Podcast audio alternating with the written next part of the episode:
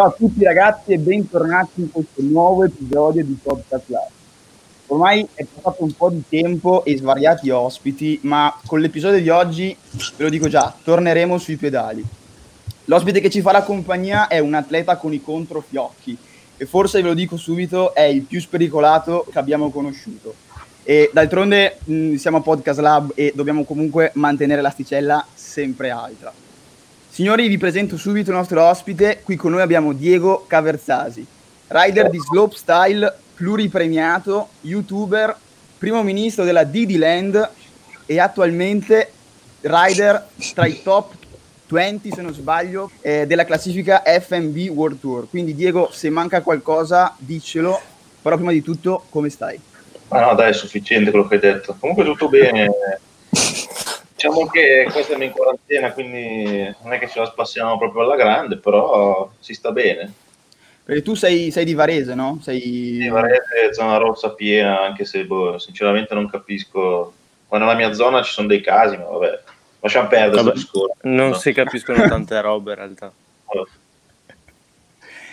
Vabbè, e nel senso, la, la, mia introduzione è stata più o meno questa, nel senso che più o meno ho presentato tutto quello che vorremmo trattare in questo episodio, nel senso che parleremo di Didi Land, parleremo di, della tua carriera in slopestyle e di tutto quello che c'è attorno, anche dei tuoi progetti futuri. E, ehm, prima domanda così a sé, così ti, conosci, ti fai conoscere anche un po' i nostri ascoltatori.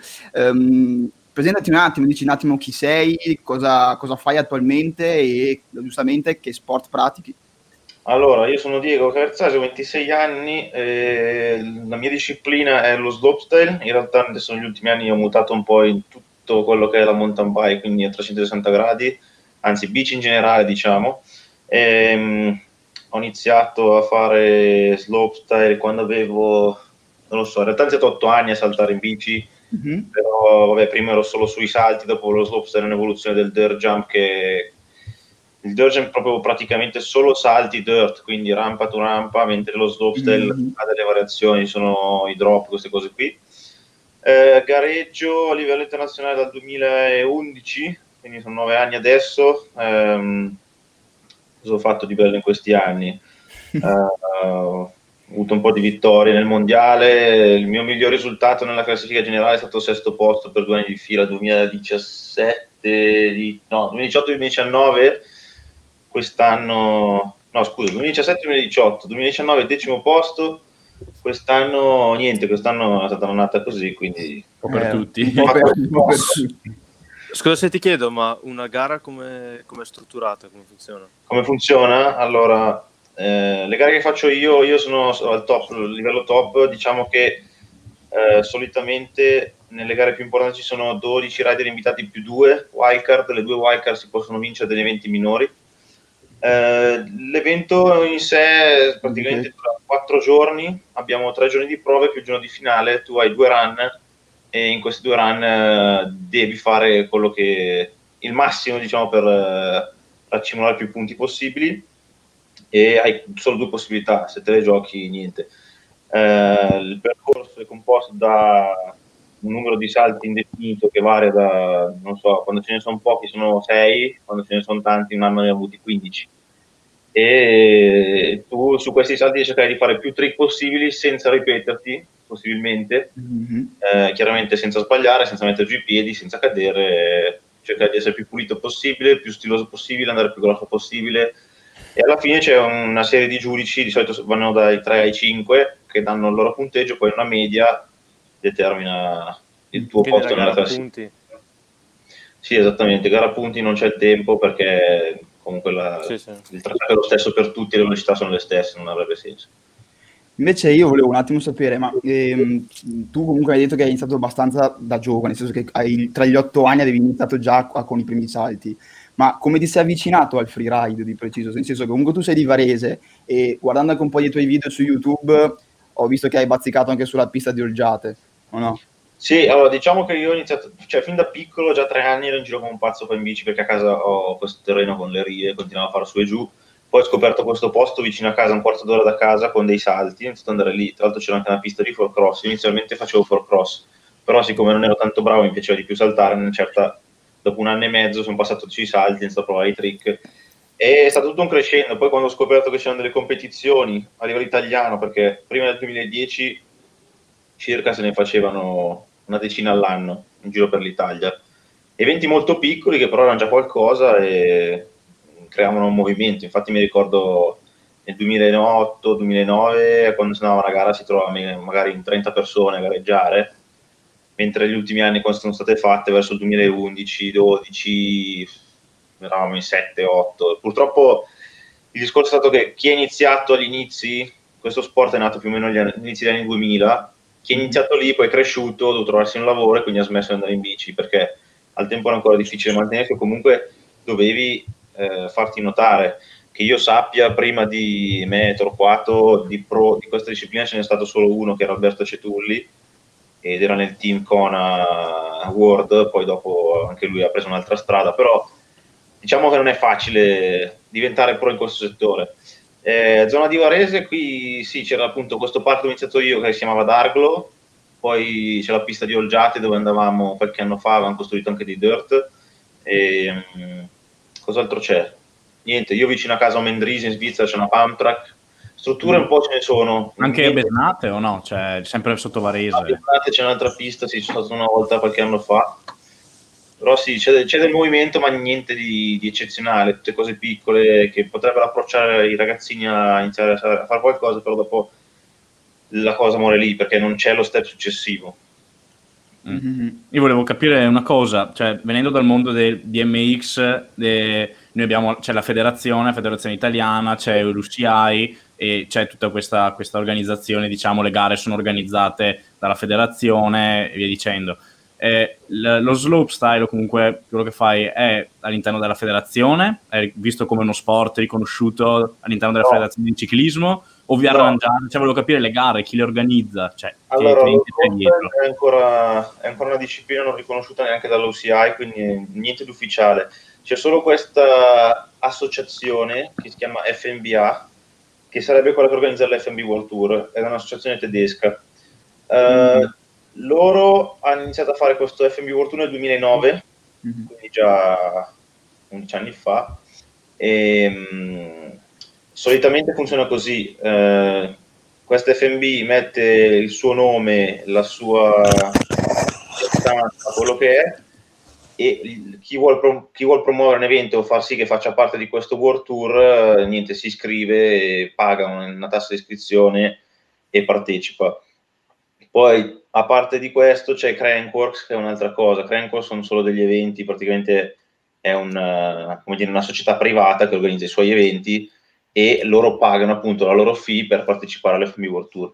Però il tutto è abbastanza autonomo e per il momento va bene così. Diciamo che eh, c'è un regolamento, negli anni scorsi questo regolamento è cambiato diverse volte ed è stato anche motivo di, di, come dire, di polemica perché certe volte, siccome parte dell'organizzazione degli FMBA è anche parte di un'agenzia che gestisce degli atleti, mm. tante volte i ponteggi alle gare non erano proprio corretti perché si tendeva a eh, favorire questi atleti legati all'agenzia.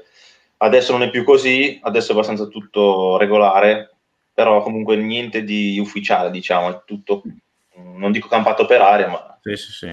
Ma quindi, vabbè, magari se dovesse, se riuscisse a entrare a far parte della federazione sarebbe una cosa cioè, enorme per il movimento, perché penso che in Italia non so quanti siate a fare eh, questi, queste gare. Cioè... Ma sinceramente non so se è una cosa positiva o negativa.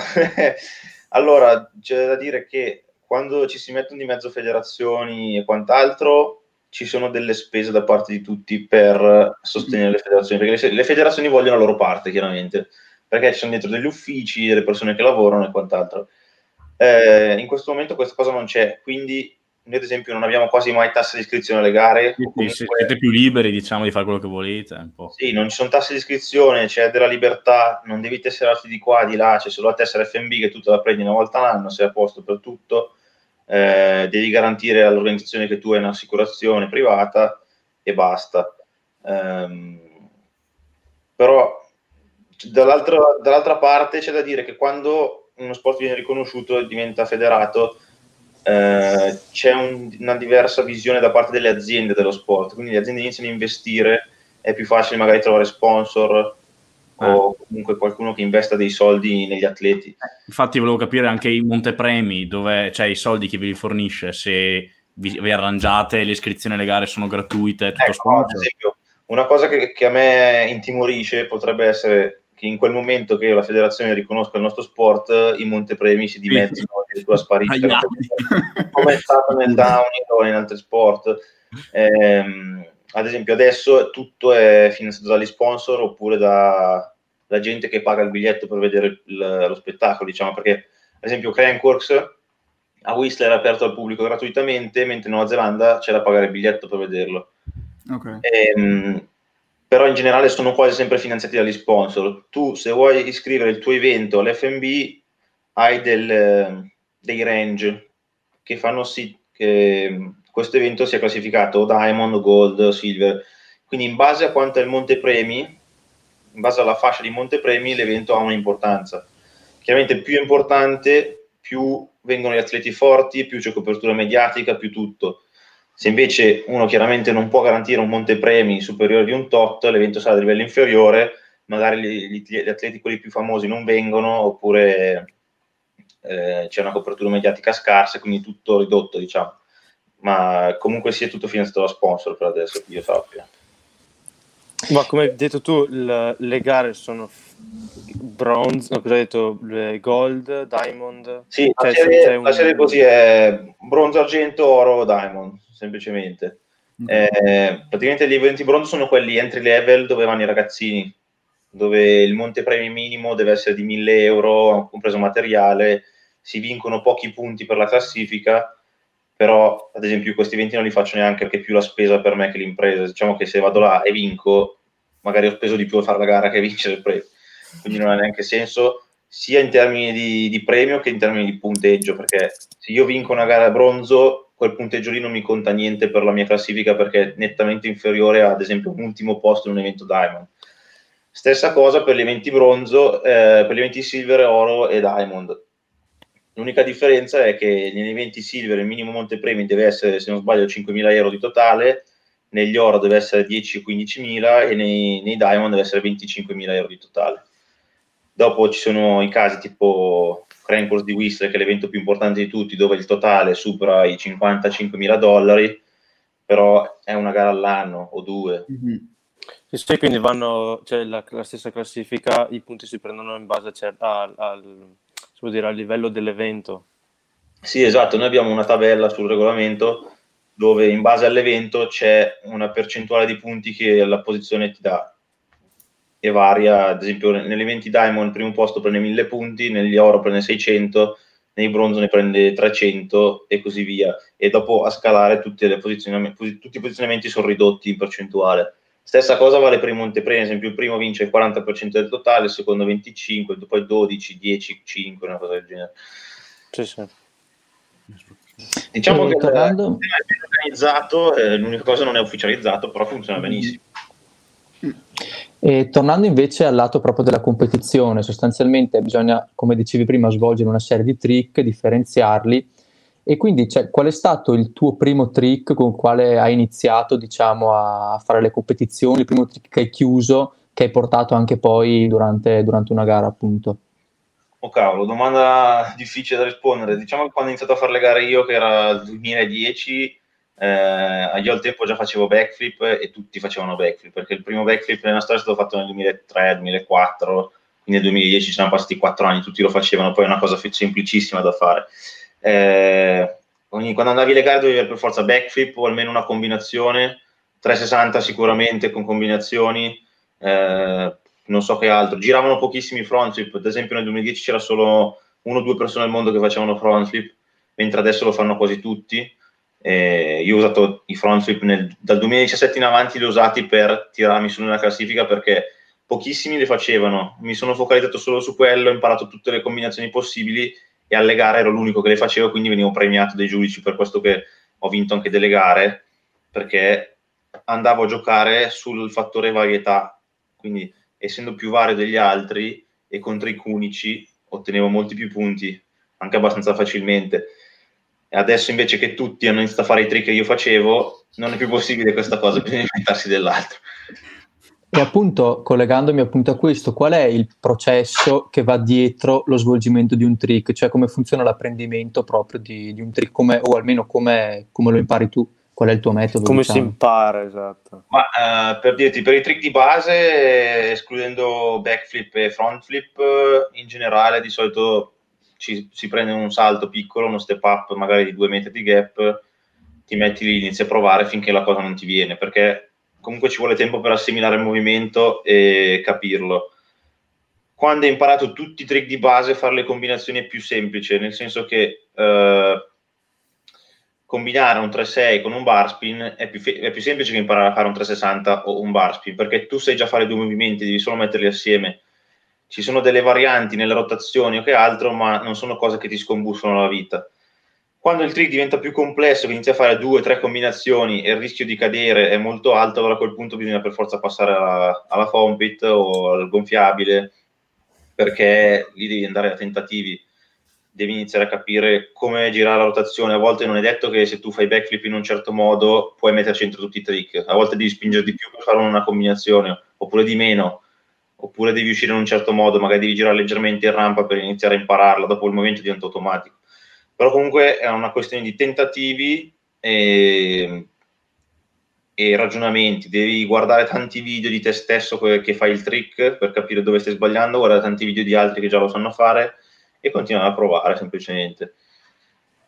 E appunto per fare questo, scusa, mi collego subito una domanda veloce ti rifai anche ad un allenatore, cioè ci sono degli allenatori specializzati in questo che fanno analisi video per in- farti imparare diciamo dei trick oppure è tutta cosa da autodidatta fondamentalmente? No, o con consigli sempre... degli amici, dei colleghi? Sì, io ho sempre fatto tutto autodidatta o girando con altre persone che ti guardano e ti dicono guarda stai sbagliando questo, stai sbagliando quello, ma non ho mai avuto un allenatore perché non c'è nessuno che ti può allenare in questo sport, nessuno è mai arrivato al nostro livello, che è mio o di qualcun altro, ma comunque siamo in pochi che possiamo dire questa cosa si fa così, questa cosa si fa così.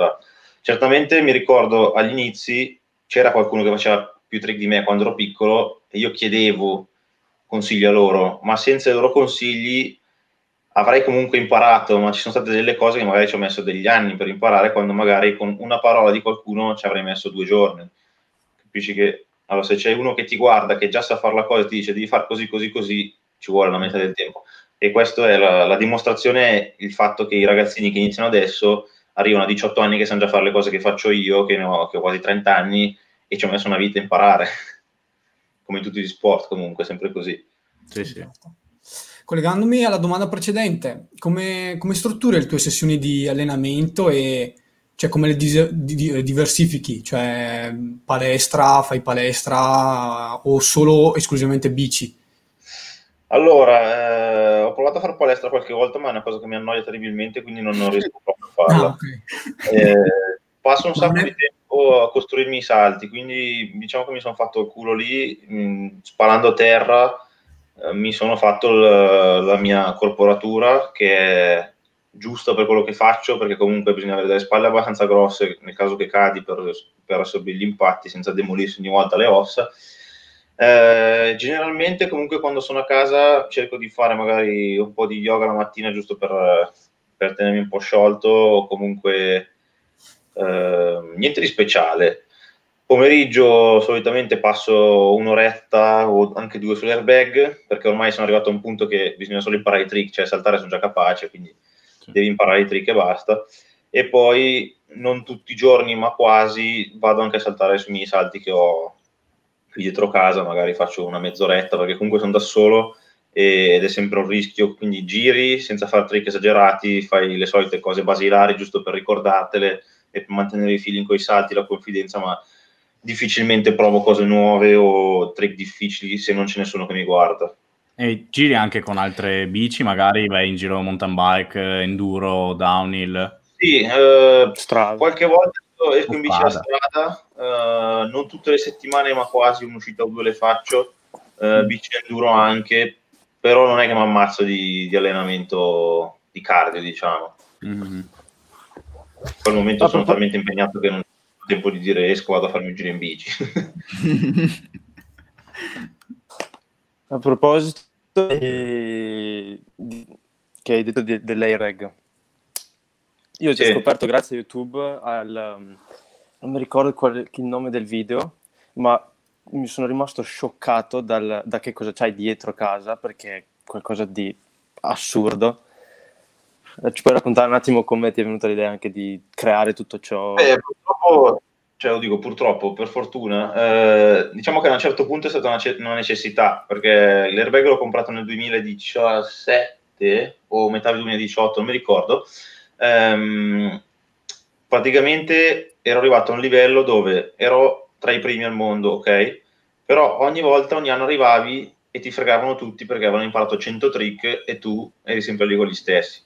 Il problema è che fino a qualche anno fa per imparare dei trick nuovi dovevo prendere la macchina, fare tre ore di macchina, andare qui, andare là, dove c'era la gomma piuma che altro, però ti facevi le tue session eh, una, due volte al mese e poi ripunto a capo. Il problema è che così è difficile imparare trick nuovi, soprattutto quando diventano complicati. Allora a quel punto ho dovuto prendere questa decisione.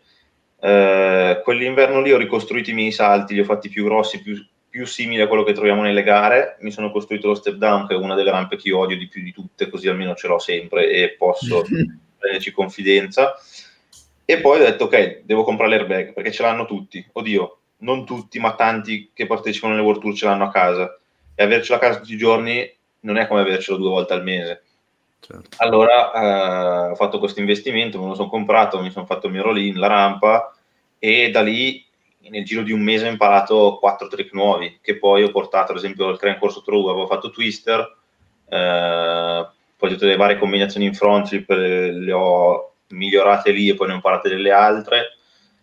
Cioè, Eh, il feeling ogni giorno praticamente. Sì, più che altro è stato un'accelerazione, decisamente un'accelerazione. Ad avercelo avuto due anni prima, sicuramente i risultati sarebbero stati molto diversi. Cioè, avrei Mm. potuto fare più, più podi, più vittorie, perché chiaramente io ho l'idea, cioè tu sei a casa e dici, ah cacchio, si potrebbe provare questo trick, o quello lì, o quello là, non lo fa ancora nessuno. E poi dici, cacchio, dove lo faccio? Lo farò quel giorno che vado lì. Quel giorno che lì magari ti dimentichi, oppure il salto non è come lo vuoi tu, è troppo piccolo, la rampa non va bene.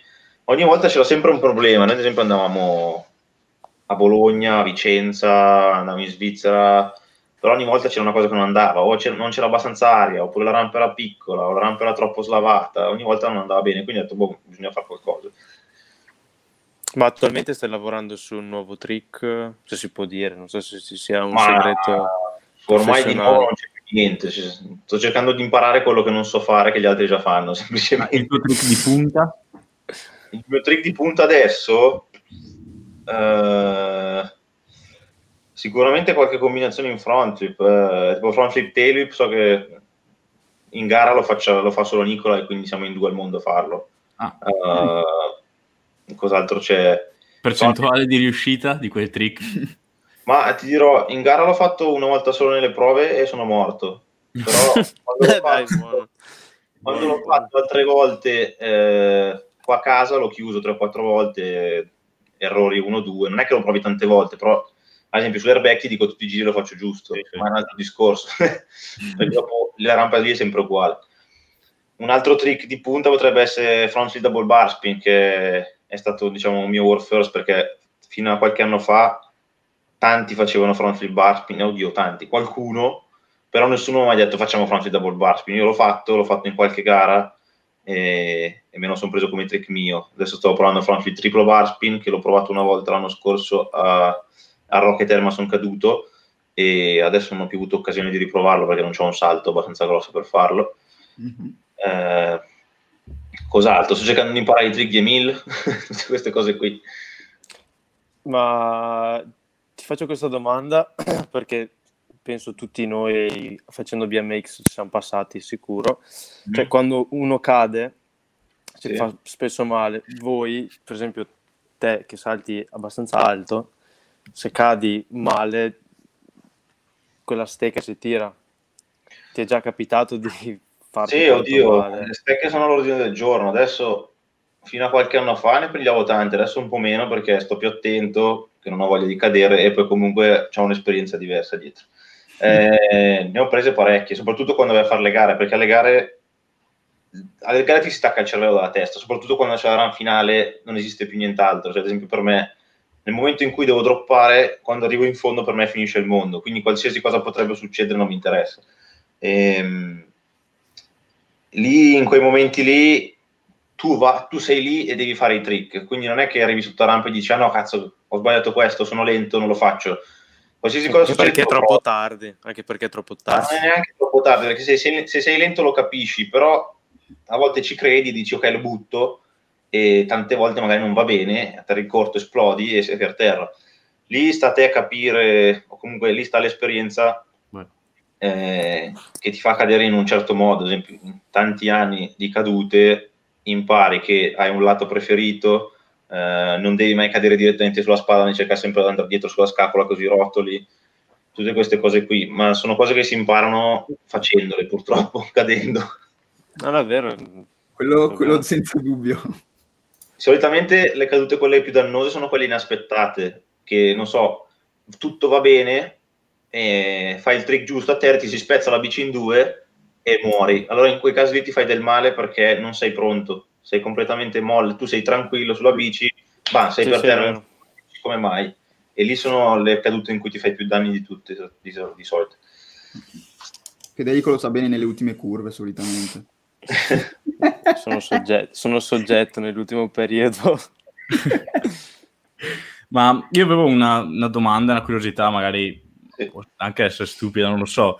Ma te che comunque sai fare eh, trick, cioè voglio dire, hai una capacità abbastanza polivalente in questo ambito qua ciclistico, spostarti magari, unire, magari fare anche gare di BMX freestyle, cioè saresti in grado? perché comunque trick li sai fare, un'altra bici è vero, ma magari riusciresti a fare due sport eh, in un anno, il doppio delle gare, allenarti allo stesso modo, il doppio, cioè non so, dico, c'è gente che lo fa, mi sembra anche che fa BMX freestyle e poi viene a fare le gare di slope. No? Allora, um, ci avevo pensato, quando la BMX è diventata disciplina olimpica, eh. mi sono comprato una BMX, me la sono montata, l'ho usata tre volte e ho detto che schifo, perché è troppo rigida per me, avevo male ai polsi però ti dico, ho già provato a saltare in BMX anche nella Fompit. Io faccio tutti i trick che faccio con la mountain bike, anzi, ne faccio anche di più perché è più facile, chiaramente. Una volta che tu hai preso confidenza e sai che la bici è più corta, quando ti adatti, boom, è tutto uguale. L'unica cosa che io non saprei fare è girare in skate park perché non ho mai avuto lo skate park ed è differente da girare sui salti da dirt perché nei salti da dirt la linea è quella, i salti sono uguali per tutti, mentre in skate park devi anche farti la linea e non hai margine di errore. Infatti, se tu noti gli, gli, i rider in mountain bike che sono più belli da vedere, più puliti, sono gli svedesi, o comunque chi vive a nord e gira in skate park, perché loro d'inverno non possono stare fuori, stanno in skate park e diventano molto più puliti e precisi di chi salta in dirt. Ehm, comunque, per la questione di allenarsi il doppio, fare il doppio delle gare, sinceramente ti direi che probabilmente farei due cose ma fatte male. Ecco. Mm. È vero che la BMX aiuta anche la mountain bike, il contrario non te lo so dire, però Uh, come dicevi no, perché appunto cioè, valutavo questa opportunità qua delle Olimpiadi come hai detto te è una cosa cioè, abbastanza figa e voglio dire non siete in molti a quel livello lì dove siete voi che girano fanno quei trick pazzeschi. Quindi magari pensavo eh, allenandosi spostare un po' magari l'attenzione di là ti permetteva di mirare a un'Olimpiade. Io penso che se avessi uno skate park attaccato a casa, da poterci andare tutti i giorni, magari in due o tre mesi potrei imparare a girare in skate park e portare tutti i miei trick lì. Mm-hmm. e a quel punto essere anche competitivo in BMX. Però eh, non avendo lo skate park non te lo posso dire. Fare i trick che faccio con la mountain bike in BMX potrebbe essere una cosa facilissima. Imparare a girare in skate park è una cosa che richiede tempo. Mm-hmm. Ehm, per il resto cosa volevo dire? Uh, niente. Cioè, il livello in Italia è talmente basso in BMX che ci vorrebbe un niente per entrare in nazionale e quindi poi andare a partecipare alle gare importanti. Purtroppo. Ah, più che altro è anche dato dal fatto che sono in veramente pochi. Perché ci sono quelli bravi, ma sono pochissimi. Cioè, in realtà in BMX un po' il mondo. Cioè non sono... In BMX ci va più, più gente che in mountain bike, almeno che salta, dico però negli anni scorsi andava di moda Barracco che faceva street e tutti si sono messi a fare street. Esatto. E poi chiaramente il discorso è sempre lo stesso, non ci sono gli skate park quindi la gente non gira in park, non è che c'è molto da dire. Infatti, più forte in Italia è sempre Barbero, che ormai ha 34 anni ed è ancora più forte da 20 non so quanti anni, e tutti gli altri che stanno sotto di lui purtroppo eh, ci provano, ma ormai il livello è talmente alto che non avendo un nome, non avendo niente, avendo pochi trick, quando vanno alle gare chiaramente contano meno di niente. Passando invece all'altro lato appunto di quello che è proprio il tuo lavoro, che è quindi eh, YouTube, tu hai un canale YouTube che ricordiamo per chi ci ascolta, DEMTV, e volevo chiedere anche una rubrica dove, che si chiama, se non sbaglio, Slopestyle, dove insegni appunto a fare dei, dei trick. E appunto hai mai avuto dei riscontri da parte della tua community di gente che ha imparato a farli guardando i tuoi video o che ti ha chiesto consigli ulteriori oltre al mitico Andrea oltre al mitico Andrea. Allora voglio specificare che YouTube non è il mio lavoro? Il mio lavoro è comunque sempre quello da atleta YouTube è una cosa che ho iniziato perché eh, a un certo punto mi sono reso conto che io sono passato da guardare un video alla settimana a guardarne quattro in un giorno. I ragazzini poi non guardano più la TV e quindi quella era la via giusta per crearsi un futuro dopo che smetterò di, di fare le gare, quello che è. O comunque sia un modo per darsi visibilità, perché purtroppo al giorno d'oggi non è come una volta che c'erano le riviste o quant'altro, facevi le interviste qui là, adesso è tutto social network e quindi bisogna piazzarsi su tutte le piattaforme. Um, a me è andata di culo, nel senso che io ho iniziato un anno e mezzo fa praticamente, ho iniziato a luglio, 31 luglio 2000 e 19 col primo video, in un anno ho raggiunto 50 e passa mila iscritti, botta di culo, ok che avevo già la fanbase dall'altra parte, che l'ho portata di qua e che sicuramente avrà dato una spinta alla cosa, però eh, è stata fortuna, non mi aspettavo di crescere così velocemente, ecco.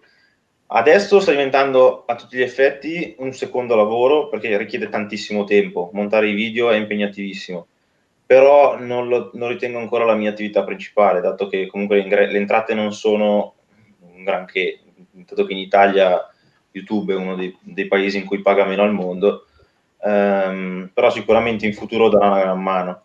Questa cosa mi ha dato un supporto dal punto di vista degli sponsor, nel senso che dai una visibilità diversa, c'è un'interazione diversa con chi guarda e quindi le aziende sono più invogliate a investire in te. Per quel che mi dicevi tu del dato dei risultati alla gente, eh, tante volte i ragazzini mi mandano i video, comunque mi dicono ah adesso ho capito come fare quella cosa lì, ho capito come fare quella cosa là. Diciamo che quello che dico nei video, anche se lo dico in maniera molto divertente e frettolosa, perché non sto a specificare tutto precis- precisamente, eh, io cerco sempre di tenere una linea divertente nei video perché per come la vedo io, se un video non è divertente non lo guardo, quindi secondo me il video deve essere divertente, se no è giusto che voi non lo guardate.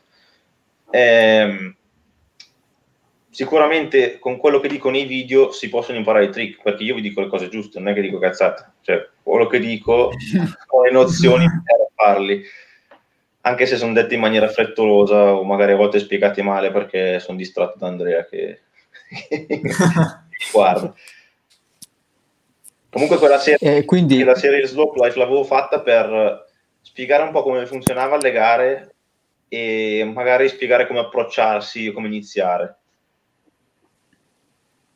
E ci vedi, ci vedi quindi la possibilità magari in futuro di diventare tu il primo allenatore di questa disciplina, nel momento che hai già appunto una rubrica di questo tipo, oppure è una, un'idea diciamo che, che non ti è mai passata per la testa? Indipendentemente da, dai video che faccio, sicuramente se devono esserci degli allenatori in Italia che facciano questo sport non è che ne puoi scegliere molti, cioè o scegli me o 4 c'è ben poca scelta, anche perché non so chi altro ti può spiegare le cose. Oh, per concludere... Vai, vai, tu, vai, te.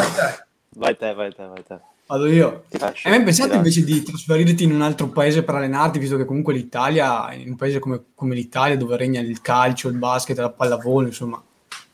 E il BMX. Il allora, BMX. Avevo pensato, avevo pensato attorno al 2000 12, 13, 14, in quegli anni lì, perché ehm, sì, vedevo che qua comunque non si spostava niente, cioè io ero già arrivato a un buon livello, però non succedeva niente, sponsor non ce n'erano, io vivevo di, di premi praticamente. Ufficialmente io sono atleta professionista dal 2016, da quando ho aperto partita IVA per lo Stato italiano. Per tutto il resto gareggiavo con professionisti, ma non ero un professionista, se vogliamo vedere le cose come stanno e quindi vivevo di premi, eh, il che era abbastanza frustrante. e invece vedevo tutti gli altri che gareggiavano con me della mia stessa età, magari solo svizzeri, tedeschi, austriaci, eh, e dici minchia, questi si mantengono alla grande. Ci ho pensato, alla fine il mio ragionamento è stato, ok, però qui si sta molto bene, è tutto comodo, nel senso che dove vivo io soprattutto c'è l'aeroporto vicino che ti porta in tutto il mondo, facile. Ho la Svizzera di fianco che è molto comoda per tante cose. Ehm, tutte a portata di mano, io sono stato a vivere un po' di qua, un po' di là, ho fatto diverse esperienze, ho visto un po' com'è il mondo e alla fine ti dico qua va bene. Eh, poi dopo è successo anche che nel 2016 ho iniziato a lavorare eh, in questo negozio di bici in Svizzera, dopo da lì boh, mi sono diciamo fissato qui perché chiaramente avevo il posto fisso, non potevo prendere e andare via. Stavo via di solito in estate per le gare in, negli Stati Uniti e Canada e dopo basta. Questo è stato il motivo per cui poi ho deciso di rimanere qua e che poi mi ha fatto investire nei miei salti, perché altrimenti non avrebbe avuto senso spendere tutti questi soldi, ricostruire i salti, comprare l'airbag, con tutti quei soldi lì potevo viaggiare due anni senza problemi.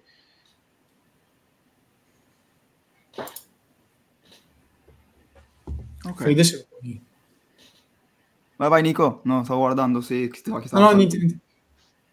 Ah, ok. Beh, oh, Conclu- eh, parlato troppo.